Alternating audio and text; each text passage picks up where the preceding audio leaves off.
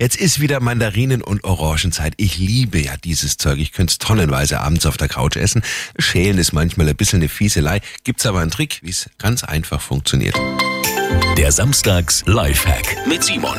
Und zwar schneiden Sie oben und unten die Enden der Orange oder Mandarine ab und dann die Schale nochmal längs etwas einschneiden und jetzt einfach Orange oder Mandarine auseinanderziehen und dann liegen die Stücke bzw. die Schiffchen der Frucht aufgereiht vor Ihnen und Sie können sie ganz einfach herauspflücken. Simons Samstags Lifehack, jede Woche gibt's neun, auch immer nochmal zum Nachhören auf radioarabella.de oder in der Arabella München App.